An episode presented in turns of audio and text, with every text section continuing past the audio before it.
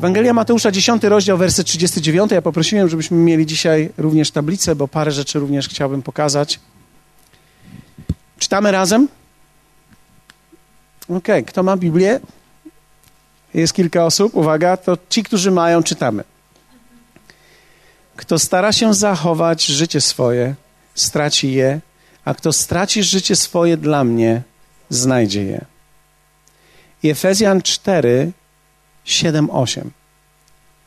A każdemu z nas dana została łaska według miary daru Chrystusowego. Dlatego powiedziano, wstąpiwszy na wysokość, powiódł za sobą jeńców i ludzi darami obdarzył. Jest to jeden z takich fragmentów Biblii, który jest najmniej rozumiany. Przeczytamy go czasami i jeśli ktoś z Was zwraca uwagę na to, to to jest fragment, który został wybrany z fragmentów w Starym Testamencie. Jeśli ktoś z Was ma Biblię, to wie o tym, że to jest fragment, który jest powtórzony ze Starego Testamentu, z psalmów. I ten moment, ten fragment, który jest tam wypisany, to jest dlatego powiedziano, wstąpiwszy na wysokość, powiódł za sobą jeńców i ludzi darami obdarzył. Oczywiście często jest tak, że czytamy takie teksty i po prostu je czytamy dalej, ponieważ nie zastanawiamy się nad tym, nie wgłębiamy się w to. Ja to rozumiem. Sam przez wiele lat czytałem ten tekst i nie zastanawiałem się nad tym tekstem. Ale dzisiaj chciałbym, abyśmy wspólnie razem zobaczyli te teksty razem. Ewangelia Mateusza, 10 rozdział, werset 39, gdzie Jezus powiedział, kto stara się zachować swoje życie, straci je, a kto straci życie swoje dla mnie, znajdzie je. Dzisiaj będziemy mówili na temat powołani, aby podać dalej. Powołani, aby podać dalej. Troszeczkę odejdę dzisiejszego dnia od jakby y, mówienia na temat, jak lepiej żyć. W zasadzie jest wiele kazań na ten temat i wiele słów już powiedziałem o tym, jak lepiej żyć. Każdy z nas ma wiele instrukcji, otrzymał już przez wiele lat ostatnio wiele różnych instrukcji, ale myślę, że dzisiejsze, dzisiejsze słowo będzie inspirujące dla wszystkich. Wiecie, myślałem ostatnio o chrześcijaństwie, dlatego że miałem okazję pojechać e, do Kalisza. Byliśmy w kilka osób w Kaliszu. Byliśmy i widzieliśmy kościół, który tam jest. Widzieliśmy niesamowitych ludzi, którzy tam są. Widzieliśmy wspaniałego pastora. Niektórzy z Was pamiętają go, Andrzeja Stawikowskiego, Marysię, jego żonę. Widzieliśmy tą grupę ludzi, która tam jest, która służy, grupę ludzi, która kupiła tam ten budynek, którzy remontują w tej chwili ten budynek. Mieliśmy okazję zobaczyć ich, e, ich w tym momencie szatnie, ale to będzie kawiarnia e, i rzeczy, które robią u góry, ponieważ mają jakby dwa piętra łącznie z balkonem. Patrzyliśmy na to wszystko, ja tak obserwowałem. Patrzyłem na tych ludzi, którzy służą, patrzyłem na tych, którzy są w kuchni. Przyglądałem się temu e, i i byłem zainspirowany tym. I później pojechałem do Warszawy.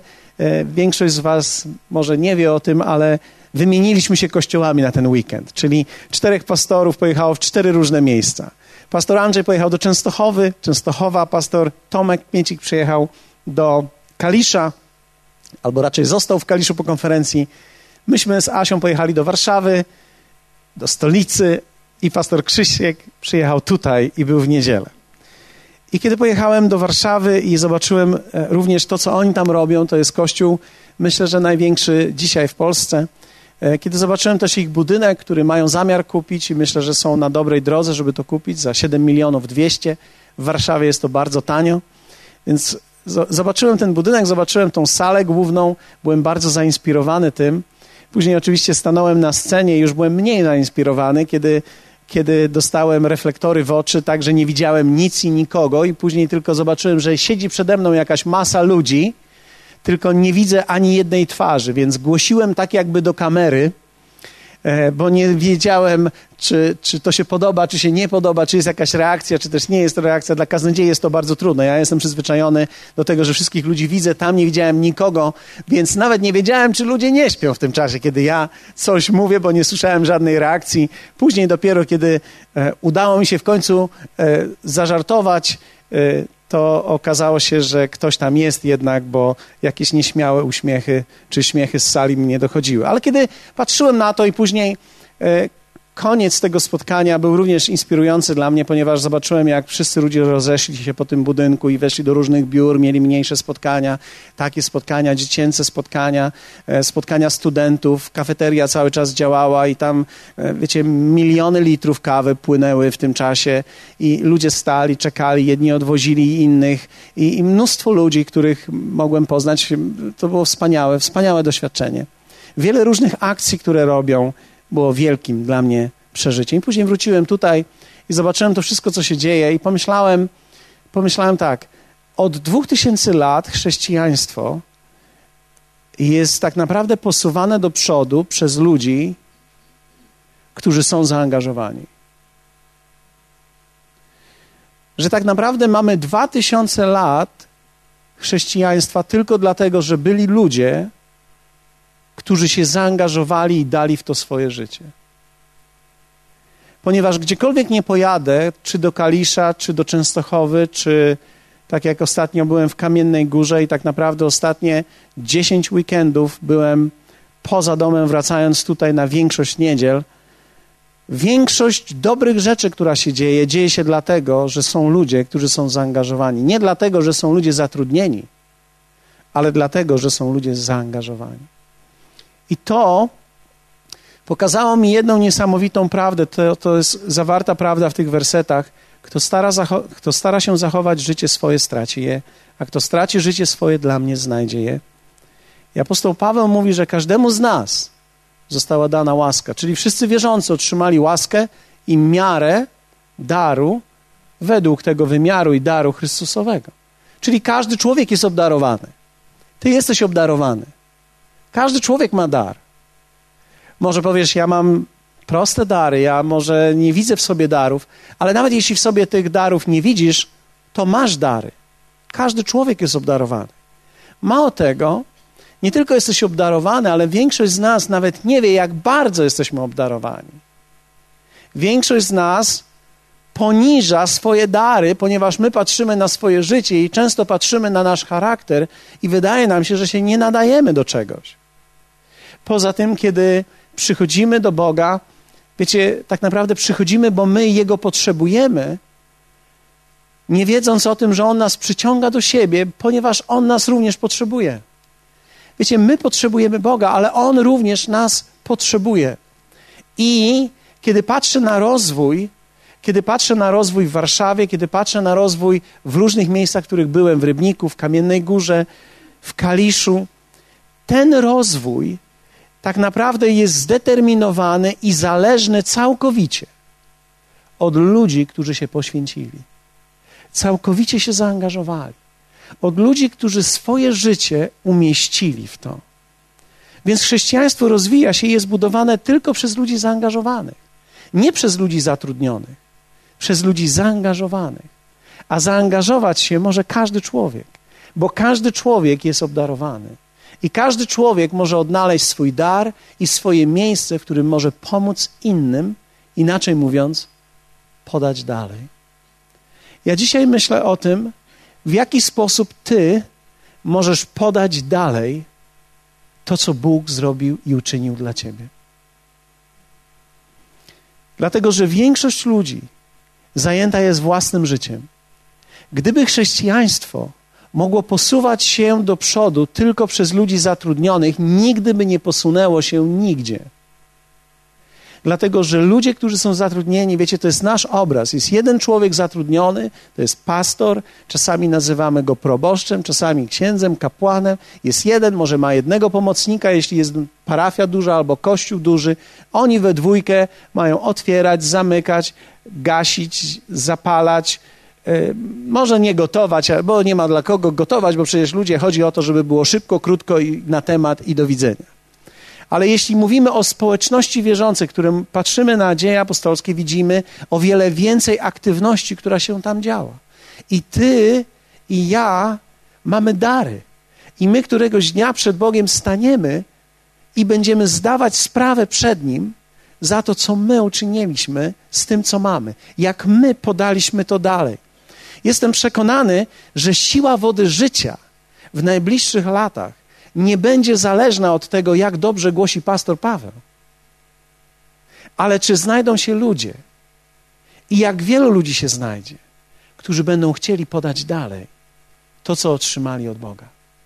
Jak wielu ludzi się znajdzie, którzy powiedzą: Nie wystarczy mi tylko, że przychodzę i uczęszczam, ale ja chcę wziąć to, co otrzymałem i podać dalej ludziom, do których Pan mnie powołał. Wiecie, uczniostwo nie jest drogą samorealizacji, ale drogą wspólnego budowania. Wielu ludzi szuka w chrześcijaństwie samorealizacji, dlatego czasami jestem zapraszany i ludzie pytają mnie, może byś coś powiedział o finansach. I ja dzisiaj nie mam problemu, żeby mówić o finansach, z wyjątkiem tego, że gdy zacznę o nich naprawdę mówić tak, jak jest, to pewnie się na mnie obrazisz. Ale w momencie, kiedy będę mówił o finansach i naprawdę będę chciał, żeby Bóg pomógł Tobie i abyś się podniósł w tym, moje kolejne pytanie i chyba najważniejsze we mnie jest, co z nimi zrobisz, gdy w końcu je będziesz miał? Czy chodzi w chrześcijaństwie tylko o to, żebym żył lepiej, czy chodzi o to, żebyśmy zbudowali coś wspólnie razem, lepiej, więcej i dalej? Wiecie, owocem ucznia nie jest dobre życie, ale wspólna budowla. Owocem ucznia, nas jako uczniów, nie będzie moje dobre życie. Wiecie, że dobre życie nie ewangelizuje ludzi? Dobre życie nie ewangelizuje ludzi, wzmacnia tylko nas w sile do realizacji, bo kiedy człowiek nie ma dobrego życia i ułożonego życia, jest osłabiony i nie może realizować rzeczy, które mógłby realizować. Widzicie to? Czyli kiedy ja sam jestem w sytuacji, gdy nie wiem, co mam w życiu zrobić, jestem całkowicie zagubiony, mam, po, mam zniszczone małżeństwo, ciągle się kłócimy, nie mamy co jeść, ja nie mam stałej pracy, ciągle mamy problemy, z dziećmi mamy problemy, muszę chodzić popołudniami do psychologa z jednym, muszę chodzić do psychologa z drugim, ponieważ to jest nerwowe, to jest znerwicowane, to bierze narkotyki. Wiecie, w tym momencie, kiedy moje życie wygląda w taki, w taki sposób, ja nie mówię, że to jest źle, mam na myśli to, że każdy człowiek może może zacząć w jakimś miejscu i Bóg nigdy nie osądza nas na, za miejsce, które zaczynamy, ale z pewnością nie będę mógł realizować powołania, które Bóg ma dla mnie od razu, prawda? Prawdopodobnie będę musiał ułożyć swoje życie, ale w momencie, kiedy układam swoje życie i chcę układać swoje życie, muszę natychmiast również układać moje życie, aby dawać i podawać dalej to, co Bóg uczynił ze mną i zrobił ze mną. Wiecie, budowa królestwa jest dla uczniów, a nie dla zainteresowanych. Ja nie wierzę w to, że zbudujemy kościół tysięczny, a ja wierzę o tysiąc osób tutaj. Ja nie wierzę w to, że można zbudować tysiąc osób, dlatego że ktoś mówi w interesujący sposób. Ja chcę powiedzieć, że można zebrać tysiąc osób, gdy wystarczająco atrakcyjnie rzeczy zrobimy. Ale nie chodzi o to, żeby ludzi zebrać. Chodzi o to, żeby ludzi poprowadzić. Wiecie, czasami jesteśmy pod wrażeniem wielkich zgromadzeń, ale wielkie zgromadzenia wcale nie oznaczają wielkiej aktywności i owocności ludzi. Czasami oznaczają, że po prostu tylko ludzie przychodzą. Czasami są duże zgromadzenia z powodu tradycji. Czasami są duże zgromadzenia z powodu atrakcyjności. I my nie chcemy ani jednego, ani drugiego. My chcemy, żeby było życie, którym żyją wszyscy i wszystkie poszczególne członki ciała, aby one żyły tym życiem dającym siebie innym, aby byli ludzie, którzy podają dalej. Powiedzmy razem, podać dalej. Dlatego w Tobie, w każdym z nas, we mnie również, w moim życiu również, ale w życiu każdego człowieka, będzie walka o życie w Tobie. Czy mam je zachować, czy mogę je stracić? I to słowo strata nie jest dobrym słowem dla nas, nie brzmi dobrze. Kiedy Jezus mówi: Każdy, kto straci życie swoje dla mnie, powiedzmy razem straci. No wiecie, słowo strata nie jest dobre. To jest tak, jakby coś zgubić, stracić. Ale Jezus mówi: ktoś, kto straci, ktoś, kto zużyje swoje życie na mnie, znajdzie je. Jest w tym obietnica również. Znajdzie je. I walka o życie będzie w tobie. Czy mam je zachować, czy mam je stracić? I teraz pytania, które się każdemu z nas przydadzą. To są pytania, które każdy z nas usłyszy wewnątrz siebie. To, to nie są pytania być może, które zwerbalizujesz. rzadko kiedy ludzie werbalizują to, czyli mówią głośno o nich. Bardzo często to, są to pytania, które się pojawiają gdzieś w naszej duszy. I my na nie jakoś odpowiadamy. Odpowiadamy naszym życiem, naszą myślą. Wiecie, to pojawia się myśl i odpowiadamy myślą na tą myśl. I to jest pierwsze pytanie, które chciałbym Ci zadać i które pojawia się w nas. Za co jestem odpowiedzialny, a za co nie chcę być już odpowiedzialny? Za co jestem odpowiedzialny w moim duchowym domu? Tutaj. Jeśli woda życia jest Twoim domem duchowym, za co jesteś odpowiedzialny? I kiedy mówię te słowa odpowiedzialny, mam na myśli, będzie zauważone, że Cię nie ma.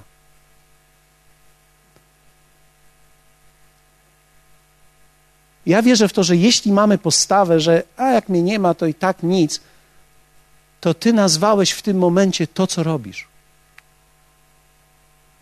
To jest dokładnie to dla Ciebie. Robię nic.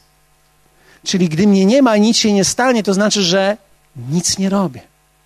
To znaczy, że nie jestem odpowiedzialny. Czyli ja nie jestem odpowiedzialny za nic. Noszę pewną odpowiedzialność. Wiecie, po, pozwólcie, że, że, że powiem tak. Tu nie chodzi o fałszywe poczucie odpowiedzialności. Że teraz, a jestem winny, bo powinienem coś jednak zrobić, ale nic nie robię. Bóg nigdy nie wciąga nas w takie coś. Bóg nie wciąga nas w to. To diabeł nas wciąga w jakieś takie samopotępienie. Tu nie chodzi o samopotępienie. I nawet nie chcę wywołać tego w tobie teraz, kiedy to mówię. Samopotępienia. Absolutnie nie, ponieważ mamy wielu wspaniałych ludzi tutaj. Ale to jest rzeczy, to jest, to jest pytanie, na które każdy z nas musi znaleźć odpowiedź, za co jestem odpowiedzialny. I wiecie, odpowiedzialność zaczyna się zawsze od prostej odpowiedzialności. Bardzo prostej odpowiedzialności. Proste odpowiedzialności są w życiu najtrudniejsze. Ale proste odpowiedzialności są bardzo ważne. Bez prostych odpowiedzialności, bez tego, że jest ktoś, kto to zrobi, nie możemy się dalej rozwijać i pójść do przodu. Nie słyszę amen na to, ale rozumiem.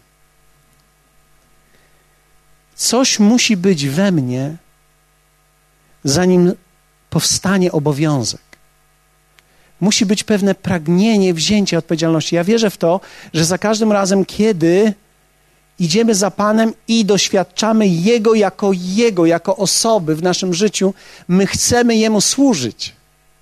Nie chcemy tylko i wyłącznie, żeby On służył nam, my chcemy Jemu służyć. I służyć Jemu nie musimy, mając mikrofon służymy Jemu w różnych miejscach, pod różnymi postaciami, jako ciało, służąc sobie wzajemnie i ludziom na zewnątrz. Moja myśl była taka, wiem, że pastor Krzysztof przyjechał z pewnym małżeństwem tutaj w tą niedzielę i od razu moja myśl była taka, czy byli ludzie, którzy z nimi rozmawiali? A jeśli tak, czy byli ludzie, którzy wzięli kontakt do nich?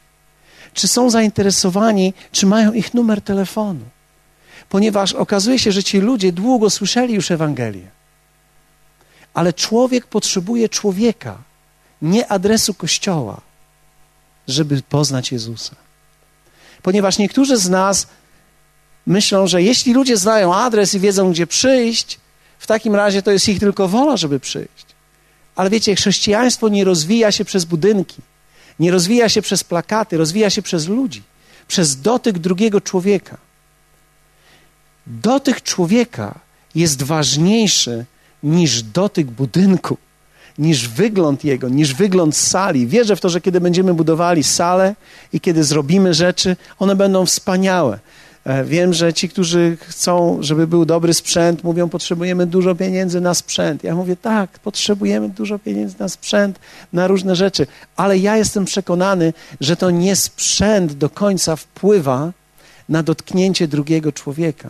To są wszystko pewne komponenty ważne, ale kiedy będziemy to wszystko mieli, pytanie jest kluczowe, czy znajdzie się człowiek, który wesprze człowieka czy będzie ktoś, kto go dotknie. Za kogo ty jesteś odpowiedzialny w swoim życiu? Kogo ty przyprowadzasz w niedzielę? Do kogo ty dzwonisz przed spotkaniem, żeby zapytać, czy będzie? czy co z nim się dzieje? To są ważne pytania. Dlatego, że nie możemy zostawić tego, wiecie, w sile SMS-ów. Albo nie możemy pozostawić tego w sile biura pastora albo jednej osoby, która podzwoni po ludziach. Nie, to są nasi przyjaciele, jesteśmy wspólnie razem jednym ciałem. Za co jestem odpowiedzialny? To jest pytanie, które wierzę w to Bóg również zadaje nam. 1 Piotra 5:2 mówi takie słowa. Mówi to do pasterza akurat i Piotr pisze tak. Paście trzodę Bożą, która jest między wami, nie z przymusu, lecz ochotnie, i to lubię to słowo, po Bożemu. Tak jakby ochotnie i po Bożemu razem grało z, ze sobą. Czyli zobaczcie, dalej jest powiedziane nie dla brzydkiego zysku, lecz z oddaniem.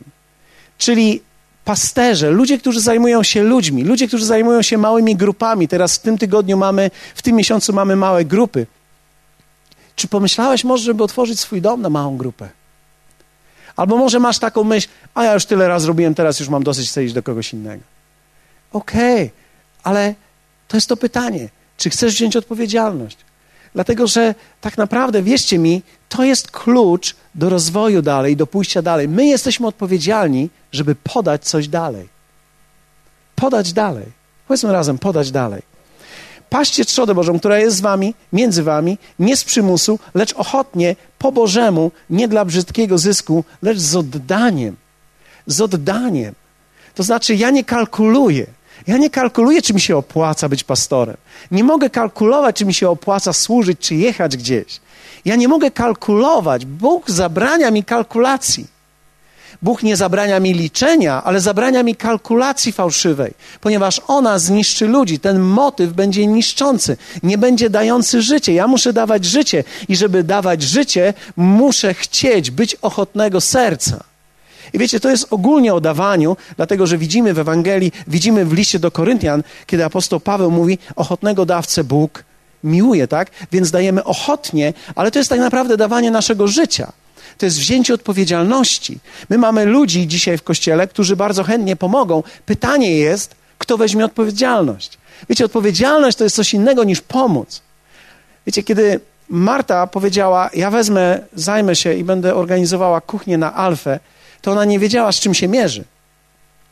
Dlatego, że to jest bardzo fajnie zrobić raz kolację i wszyscy powiedzą smakowało, ale co innego jest zrobić 10 kolacji, gdzie 10 tygodni, różnych tygodni, oznacza, że masz różny dzień, różne sytuacje się dzieją w domu, różne sytuacje się dzieją e, w małżeństwie, tak, różne sytuacje się dzieją, więc różne sytuacje się dzieją z rodzicami, tak, między nami, więc to są różne dni. I teraz wziąć odpowiedzialność oznacza jestem wierny do samego końca. Za tydzień we wtorek jest ostatnia kolacja, będą świętować, ale to, jest, to oznacza wziąć odpowiedzialność. Artur powiedział: Muszę wziąć odpowiedzialność. Jest parę osób jeszcze odpowiedzialnych i wiecie, jest wiele osób zaangażowanych, ale jest z tego również i owoc, ponieważ widzimy, jak ludzie doświadczają tego, czego by nigdy normalnie nie doświadczyli, gdyby nie było kursu alfa. W kwietniu zaczynamy nowy kurs. Za kogo ty weźmiesz odpowiedzialność? Czy weźmiesz odpowiedzialność, aby być częścią małej grupy i aby być liderem małej grupy? Ktoś może powiedzieć, ja mam być liderem małej grupy? Tak. Ile jesteś wierzący? Jeśli jesteś wierzącym dłużej niż miesiąc, nadajesz się. Nadajesz się. Wiecie, są ludzie, którzy są 10 lat wierzącymi i mówią, nie, ja się nie nadaję. Jeśli masz miesiąc w Chrystusie, nadajesz się. Dzisiaj miałem okazję rozmawiać z pewnym młodym człowiekiem, który do nas zagląda w niedzielę który również jest uczestnikiem na kursie Alfa. Człowiek, który tydzień temu oddał swoje życie Jezusowi, zgadnijcie gdzie? W Emce, w świecie lodów. I to było niesamowite. Dlatego, że ja, wiecie, czułem się tak, e, tak dziwnie, bo on mówi, to, to co mam zrobić w swoim życiu? Ja mówię, no powiedziałem ci, musisz oddać życie Jezusowi. No to chcę to zrobić, to, to kiedy mam to zrobić? Ja się tak rozglądam i mówię, tutaj patrzę, że mamy perfumy z tej strony, tutaj kawę. Mówię, no możemy to zrobić tutaj. W zasadzie ludzie robią bardzo dużo dziwnych rzeczy w różnych miejscach publicznych, więc dlaczego nie? Ludzie się całują i to różni ludzie dzisiaj w różnych publicznych miejscach. E, dlaczego nie miałbyś zrobić tego tutaj? I on mówi, no dobrze, to jak mam to zrobić? I zaraz się zastanawiałem, jak mam to zrobić, więc podsunąłem mu menu I powiedziałem, skłonisz głowę i będziesz przyglądał się jej tak, jakbyś czytał menu. Ja będę mówił do ciebie, a ty będziesz powtarzał za mną. I on tak spojrzał na mnie i mówi, to brzmi jak dobry plan. Mówię, okej, okay, proszę, tu jest menu. I zaczął, zaczął powtarzać za mną. I wiecie, on, on powiedział tak Jezusowi tego dnia. I dzisiaj, kiedy jechałem z nim na spotkanie, ponieważ umawiamy się tak na kawę co jakiś czas, i dzisiaj jechałem z nim na spotkanie, i kiedy jechałem na spotkanie, myślałem sobie tak, on ma tydzień w Chrystusie. Ma tydzień. Przeczytał do tej pory w swoim życiu trzy rozdziały Ewangelii Jana, gdzie powiedział mi szczerze, nie rozumiem o co chodzi. Nie rozumiem o co chodzi. Ten przyszedł, ten poszedł i ten zaświecił. Nie rozumiem o co chodzi. Ale mówi, ale w zasadzie z, tego, z tych trzech rozdziałów zrozumiałem tylko jedno, że jak uwierzysz, to masz życie, jak nie wierzysz, to jesteś w śmierci. On mówi, to chyba tak ze mną właśnie jest, prawda? Jak uwierzyłem, to mam życie, a ja tak patrzę na niego, on ma tydzień. Tydzień i rozumie jeden werset. I ja mu powiedziałem, wiesz co, słuchaj, powiem ci coś. Jadąc tutaj, myślałem cały czas, komu ty teraz podasz dalej? I on jest całkowicie, wiecie, zdruzgotany, ponieważ jego życie jest, wiecie, rozsypane. Wiecie, kiedy ktoś przychodzi do Jezusa, to nie dlatego, że jest mu dobrze i siedzi na motocyklu. Ale kiedy ktoś przychodzi do Jezusa, to najczęściej przychodzi dlatego, że się źle ma, bo Jezus powiedział, że nie zdrowi potrzebują lekarza, ale chorzy. I teraz ten człowiek przyszedł i w dalszym ciągu jest wiele różnej choroby w jego życiu, ale ja myślę sobie, okej, okay, teraz będziesz zdrowiał i potrzebujesz bardzo szybko wyzdrowieć, ale, ale, ja już myślę, komu ty podasz dalej. I on tak patrzy na mnie i mówi, komu mam podać dalej? Ja przecież, ja, ja nic nie wiem. Ja mówię, już wszystko wiesz. już masz jedno doświadczenie, znasz jeden fragment i jeden rozumiesz. To wystarczy. Nie trzeba całej Biblii rozumieć, wystarczy zrozumieć jeden fragment. Kto z was w życiu rozumie chociaż jeden fragment? Kto z was zrozumiał jeden fragment? Nie, nie wszystkie. Patrzycie czasami na mnie, jak ja roz, rozkładam grekę na tą stronę, na tą stronę, hebrajski na tą stronę, na to, to korzeń słowa jest stąd. Patrzycie i pomyślicie sobie, wow, żeby służyć Bogu to naprawdę jest skomplikowane. Trzeba zostać rabinem. Nie, uczniostwo to nie jest poznanie greki ani hebrajskiego. Uczniostwo to jest pragnienie podania dalej, wzięcia odpowiedzialności. Wiecie, jest wiele różnych rzeczy. Za chwilę zaczynamy trzy miesiące od stycznia, nasze trzy miesiące uczniostwa, gdzie będziemy prowadzili ludzi w różnych kursach, na różnego rodzaju spotkaniach i wydarzeniach. Czy bierzesz odpowiedzialność za coś? Czy chcesz być liderem małej grupy? Ktoś może powiedzieć, ale ja nic nie mam w domu. Jeśli masz DVD, a większość ma DVD, bo większość ogląda filmy, jeśli nie masz DVD, to masz komputer, na którym odpalasz, więc wystarczy, możesz odpalić i poprowadzić małą grupę. Wystarczy tylko mieć pragnienie i wziąć za coś odpowiedzialność. Wiecie, Kościół jest bezbronny i nie może się posuwać, gdy nie ma ludzi odpowiedzialnych, a może zrobić potężną pracę. I z, wie, wierzcie mi, my tutaj jesteśmy w stanie dzisiaj zrobić wielką pracę. Jesteśmy w stanie pomóc w hospicjum. Jesteśmy w stanie pomóc w szpitalach, gdzie potrzebują ubrań. Mega szafa mini, którą zrobiliśmy, możemy powtarzać co jakiś czas. Wystarczyłoby tylko, że będzie team ludzi, który będzie to organizował i będziemy mogli zabierać te rzeczy, brać te rzeczy i przekazywać te rzeczy i ściągać z innych miejsc rzeczy i nawet mega szafy zrobić w innych kościołach, które znamy, pozabierać od nich rzeczy i rozdawać te rzeczy dalej, przekazywać dalej, pomagać innym ludziom. Jest tak wiele kobiet w ciąży, które nie wiedzą, co mają zrobić ze swoimi dziećmi, które wpadły i potrzebują pomocy. Potrzebujemy ludzi, którzy ich, którzy ich uświadomią. Wystarczy trzy, cztery osoby, które chcą mają pragnienie, aby komuś pomóc. Jesteśmy w stanie pomóc takim kobietom i uratować parę dzieci. Jesteśmy w stanie.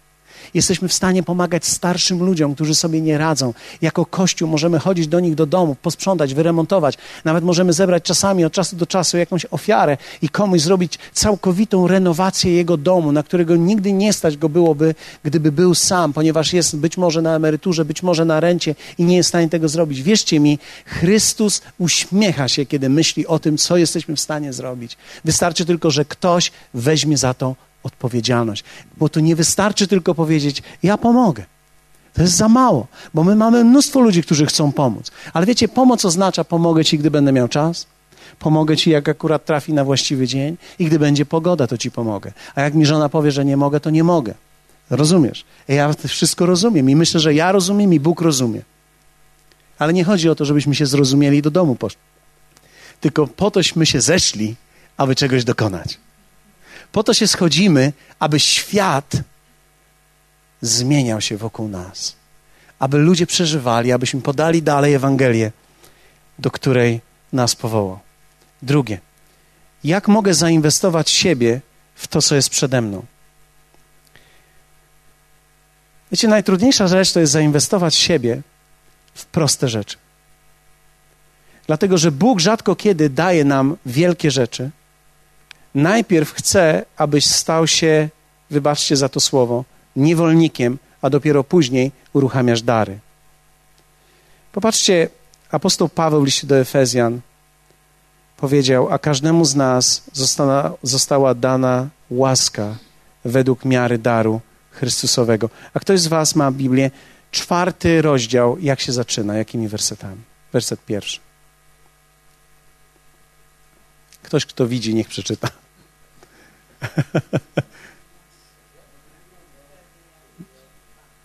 Napominam was wtedy ja, więzień w Panu. Apostoł Paweł odnosi to do siebie, mówi tak, napominam. To słowo napominam, dokładnie greckie to jest zachęcam was. Zachęcam was. Ja, więzień w Panu. Zwróćcie uwagę na to słowo więzień.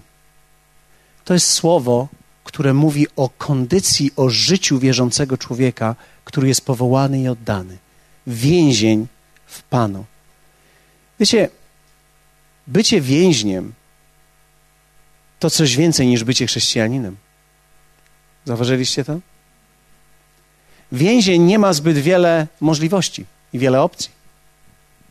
Więzień nie może powiedzieć, a dzisiaj nie mogę. Pamiętam, kiedy byłem w Kaliszu, jeden z pastorów powiedział do mnie, słuchajcie, jeden z pastorów powiedział do mnie, o, już jestem, już mam dosyć, ja nie chcę tylko odprawiać nabożeństw. Ja chcę coś zmienić. Bóg nas nie powołał do odprawiania tylko nabożeństw. Ja mówię, myślę, że masz rację, tylko pozwól, że powiem ci jedną rzecz. Nie jesteś w pozycji, w której możesz stawiać warunki. Czyli ja nie mogę stawiać Bogu warunków, że nie będę czegoś robił. Ja muszę to zrobić. Dlaczego? Bo jestem więzień w Panu. Więzień w Panu. Kościół nie jest teatrem, do którego przychodzimy i płacimy bilet, który nam według nas czasami się opłaca, czasami nie. Kościół nie jest teatrem, nie jest kinem. Kościół jest ciałem, które wspólnie razem budujemy i czasami robimy rzeczy wbrew sobie. Nie dlatego, że chcemy, dlatego, że tak trzeba. Posłuchajcie, nawet nie dlatego, że musimy, bo wiadomo, że musimy, każdy człowiek zawsze coś musi. Dlatego, że tak trzeba. Bo w życiu nie można nic zbudować, kiedy człowiek robi to, co chce. Można zbudować coś tylko wtedy, gdy robimy, bo tak trzeba. Odpowiedzialność, wiecie, staje się częścią mojego życia i zawęża mnie w moich wyborach. Kiedy dojrzewałem, wiecie, kiedy, kiedy zaczynałem moje chrześcijaństwo, miałem wiele wyborów. Mogłem zrobić to, mogłem zrobić tamto, mogłem nawet nie przyjść. Dzisiaj jestem w takim miejscu, że jak nie przyjdę w niedzielę, to ktoś to zauważy. I ktoś może powiedzieć: No, oczywiście, no, powinieneś być. Kto powiedział? Może ja zrobię inną opcję. Może wynajmę lokal od mojej mamy i ja będę prowadził restaurację. Wierzcie mi, ja gwarantuję wam, że sobie poradzę. Ja wiem, że to jest trudna sprawa i że trzeba wielkich darów, żeby to zrobić, ale ja sobie poradzę, ja to przejdę. Albo poproszę Waldka, żeby mi udostępnił lokal obok i będę sprzedawał to, co on sprzedaje i razem osiągniemy sukces. Jest tylko jeden mały problem. Jest tylko jeden mały problem. Ten problem to Bóg. Ten pro, mój problem to Bóg. Nawet nie ludzie, Bóg. Chodzi o to, że ja nie mam wyboru. I teraz ja nie mam wyboru nie dlatego, że nie mam wyboru, tylko ja chciałem, żeby On panował nade mną i ponieważ chcę, żeby On panował nade mną, wyzbywam się wyborów. Mam coraz mniej możliwości. To jest tak, kiedy człowiek powie tak do jednej kobiety, w tym samym czasie mówi nie do wielu innych. Wcale do wszystkich. Do wielu innych, do wszystkich, tak, moja żona mnie poprawia, do wszystkich. Jest kilka kobiet, do których nie muszę powiedzieć nie, to są moje córki. Więc e, okej, okay. ale to tak, żeby było poprawnie. Więc e, mała dyskusja rodzinna. E, wybaczcie mi, ale rzeczywiście tak jest. Mówiąc nie, powiedziałem, mówiąc tak, powiedziałem nie do wielu. Tak samo jest z Jezusem. Mówiąc Jemu tak, mówimy nie do wielu rzeczy. I teraz Problem jest czasami taki, że my mamy pokuszenie, aby życie z powrotem cofnąć i zabrać, ponieważ ludzie zastanawiają się i mówią tak: No ale co teraz z moim życiem? Już tyle zainwestowałem, co z moim życiem? Ktoś z Was spotkał się kiedyś z takim pytaniem? Jeśli jesteś 10 lat, 20 lat w Chrystusie, to musiałeś się spotkać z tym pytaniem: A co z moim życiem? Bardzo dobre pytanie. Ja również musiałem sobie na nie odpowiedzieć. Wiecie, spotykam ludzi, za chwilę na nie odpowiem. Spotykam ludzi, którzy chcą mieć wpływ bez zawężenia opcji. A to jest niemożliwe. Im większą masz odpowiedzialność, tym mniej opcji możesz wybrać. Dlatego też w Efezjan czytamy: Jestem więźniem. Sposób życia dostosowany do powołania, a nie na odwrót. Więzień dostosowuje sposób swojego życia do powołania, a nie powołanie do sposobu życia. Niektórzy ludzie powiedzą tak: wtedy mogę, wtedy nie mogę, wtedy mogę, wtedy nie mogę.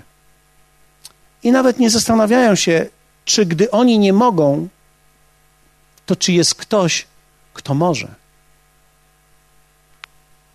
Widzisz, jeśli nie masz odruchu i mówisz, ja wtedy nie mogę, no jak niech się ktoś znajdzie, to znaczy, że nie masz serca do tego. Ty nie chcesz tego zrobić. Ty wypełniasz obowiązek, który ci ciąży, ale ty już nie służysz Chrystusowi. Ty jeszcze jesteś w grafiku, ale ty już zacząłeś służyć sobie. Wiecie, tu chodzi o serce i o życie, które zabieramy, a nie o nasze życie tylko. Dlatego, że trzecie, czy zgadzam się na dodawanie na dodawane, a nie na dodawanie. Więc wielu ludzi, tak jak powiedziałem, zadają pytanie, co ja z tego mam. I niektórzy ludzie powiedzieli mi, niech robią to ci, którzy pracują w kościele i są zatrudnieni, bo oni mają czas. Ja pomyślałem sobie, ten człowiek nic nie rozumie. Królestwo nie jest bankiem. Czyli, wiecie, nie, nie, niektórzy, niektórzy ludzie działają. Ja myślę, że teraz tego nie możemy w pełni zrozumieć. Dopiero będziemy w stanie to zrozumieć 15 grudnia, kiedy powiem o starszym synu, który został przy ojcu. Ale niektórzy ludzie traktują królestwo jak bank, a więc służą i w końcu myślą sobie, już włożyłem tyle tutaj, więc teraz jest czas na wyciąganie. Co ja z tego będę miał?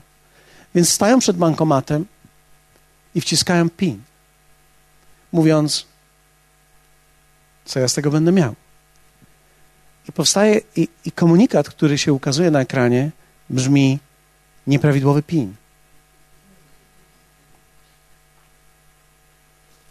Spróbuj ponownie, masz jeszcze dwie próby. I próbujesz jeszcze raz, bo pamiętasz, no przecież no musisz pamiętać, bo przecież to jest data urodzin twojej żony. Więc musisz pamiętać ale to jest nieprawidłowy PIN. Dlatego, że nigdy, nigdy nie powinniśmy zadać tego pytania: a co z moim życiem? To jest życie dodane, a nie dodawanie.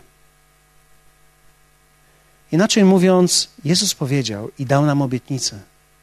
Szukajcie najpierw Królestwa Bożego. Ewangelia Mateusza, rozdział 6, werset 33.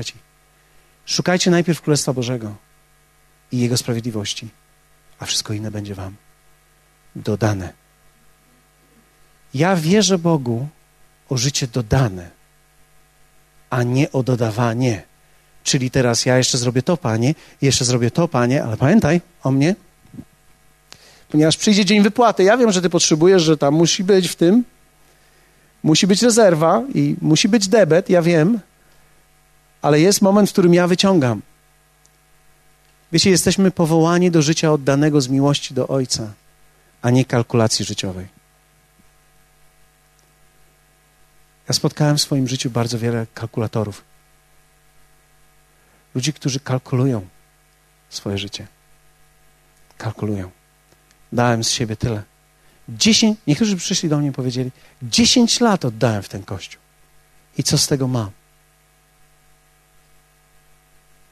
Posłuchajcie mnie. Ja nie, nie dziw się kobieto, bo każdy człowiek zadaje te pytania.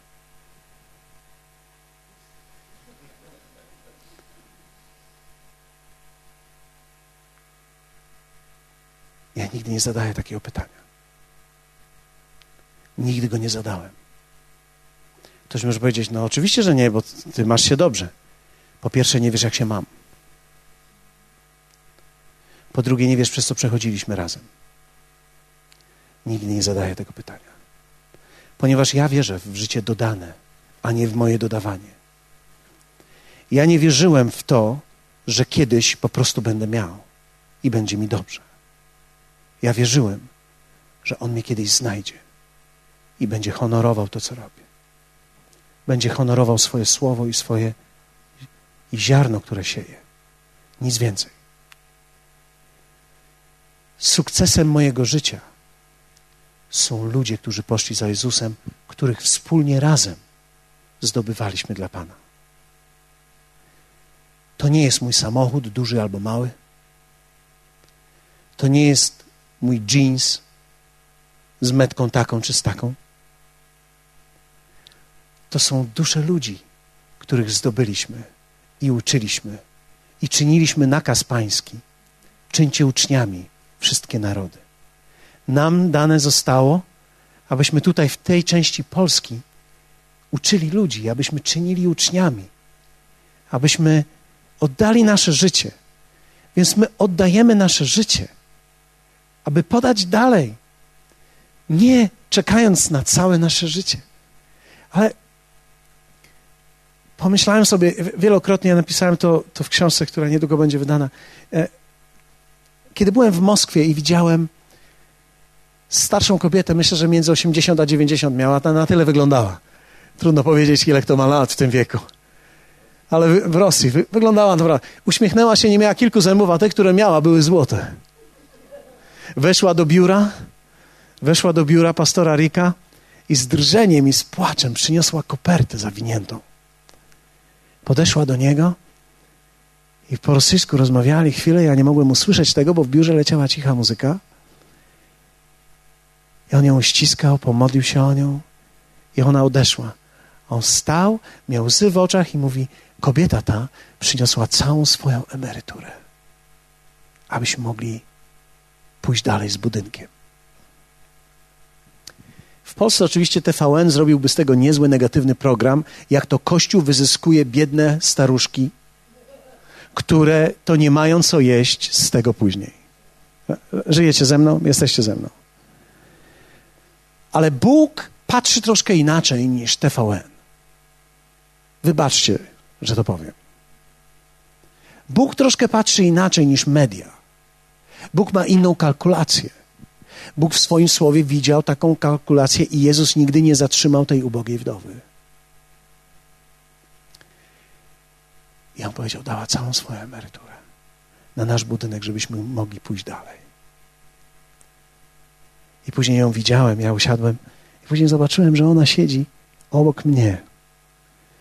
Dzielił nas tylko rząd przez schodów i ona siedziała zaraz obok mnie. Patrzyłem na nią. były cztery nabożeństwa. W zasadzie każdy powinien być na jednym i ona powinna opuścić tą salę. Ona siedziała na wszystkich czterech.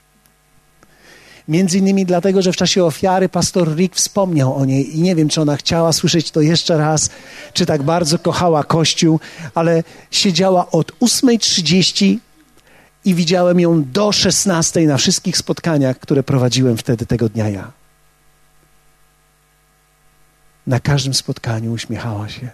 W czasie uwielbienia szczerzyła dwa, może złote zęby i uśmiechała się i była szczęśliwa.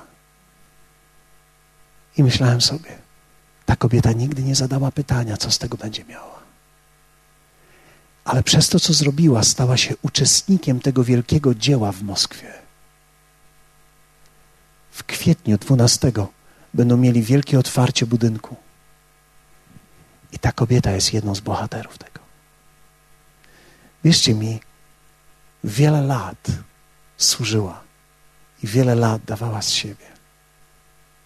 Nigdy nie kalkulując, wierząc o dodane życie. Ja nie wierzę w to, że my pójdziemy dalej jako woda życia, kiedy będziemy mieli ludzi, którzy kalkulują i zadają takie pytania. Ja myślę, że każdy, kto zadaje takie pytanie, konsekwencji musi odejść, dlatego że Bóg nie pozwoli ci budować czegoś z takim motywem. On cię zmęczy.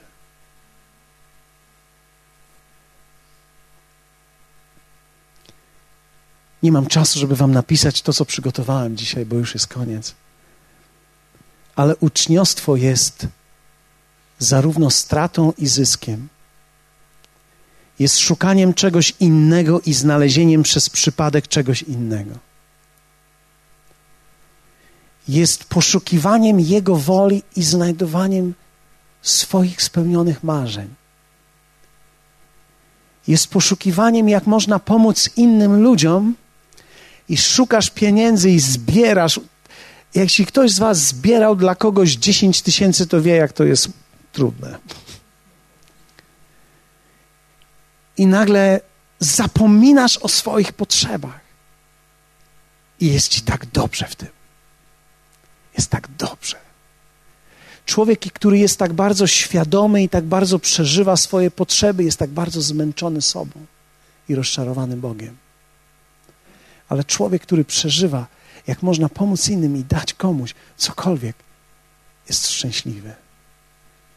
Nie ma w tym kalkulacji. Jest w tym tylko obietnica, że kiedy Bóg widzi to, On przyjdzie z pomocą i znajdziesz to wszystko, co miałeś w sercu. Znajdziesz to. Niektóre rzeczy nie potrzebujesz znaleźć, bo były z ciała, ale niektóre rzeczy znajdziesz i On cię zaskoczy. Bo w chrześcijaństwie nie chodzi o to, jak dobrze nam jest tylko czy podajemy dalej. Powiedzmy razem, podać dalej. Dzisiaj mam, mam, mam do napisania całą tablicę, ale nie zrobię tego tutaj niektórym z Was. Ale może za miesiąc zrobię to. Za miesiąc mamy to spotkanie znowu. Ale wiecie, jestem dzisiaj tak bardzo dotknięty tym, że w całym kraju widziałem kościoły, które się rozwijają. I mogę powiedzieć jedno: one są zbudowane na ramionach i na sercach ludzi, którzy się zaangażowali i którzy wzięli odpowiedzialność. Którzy powiedzieli: Ja się tym zajmę i będę. Możesz liczyć na mnie. W tą niedzielę, w tą niedzielę, jak zwykle, sprawdzałem, co się działo. Jedną z rzeczy, które się dowiedziałem, to jest to, że ta trójka głuchoniemych, która przyjeżdża do nas ze Słupska, stała 15 minut pod drzwiami moknąc, bo nie było nikogo, kto by otworzył. Pomyślałem sobie, ktoś nie wziął do końca odpowiedzialności żeby komuś ulżyć. I ja natychmiast napisałem w niedzielę do nich. Napisałem, przepraszam was za to. A oni nie mogą mówić, więc ja nie mogę do nich zadzwonić. Bo oni nie słyszą, więc tylko SMS-ami. I Danusia odpisuje do mnie. Płaczę. Siedzimy z Jankiem i płaczemy, bo nikt nigdy o nas nie myślał. Nikomu nigdy nie zależało, co z nami jest. A Jezus chce, żeby komuś zależało. Żeby ktoś wziął odpowiedzialność i powiedział: Ja jestem tu dla kogoś. Pomyślałem sobie, oni są długo wierzącymi i potrzebują służyć też. Więc już w tą niedzielę szykujemy służbę dla nich. Bo jednego jestem pewny. Ludzie, którzy są zdeterminowani, żeby przyjeżdżać tutaj co niedzielę, w zeszłą niedzielę powiedzieli do mnie: Daj nam coś do zrobienia, bo już nie możemy przyjeżdżać i nic nie robić. Ja mówię: Jesteście dopiero tutaj dwa miesiące. A oni mówią: My już nie możemy tak tutaj tylko przyjeżdżać. My chcemy coś zrobić. My nie chcemy tylko dawać. My chcemy dawać nasze życie. My nie chcemy tylko dawać naszych pieniędzy. My chcemy dawać nasze życie. My chcemy widzieć to miejsce poruszone. My być może, mówią do mnie, być może się sprowadzimy tutaj, bo nic nas tam już nie trzyma i pójdziemy do wszystkich naszych przyjaciół głuchoniemych w Koszalinie. Odbudujemy relacje z nimi i powiemy im o Jezusie. Ktoś chce podać dalej. I to jest klucz. I to jest klucz. To jest klucz. Chciałbym dzisiaj zachęcić Was. Nie wiem, to może nie było zachęcające słowo, chociaż mam nadzieję, że było. On miał może inny klimat, ale. Czy chcesz być w tej grupie podających dalej? Czy chcesz podać dalej? Czy chcesz być tą grupą, która przychodzi zainteresowana i powie: To było ciekawe, bardzo interesujące, przyjadę za tydzień. Czy może czujesz, jak Bóg mówi do ciebie: Zrób coś, dokonaj czegoś. Zrób coś ze swoim życiem. Najlepsza inwestycja, jaką w życiu zrobiłem, to jest, że podałem dalej innym ludziom. Встаньте.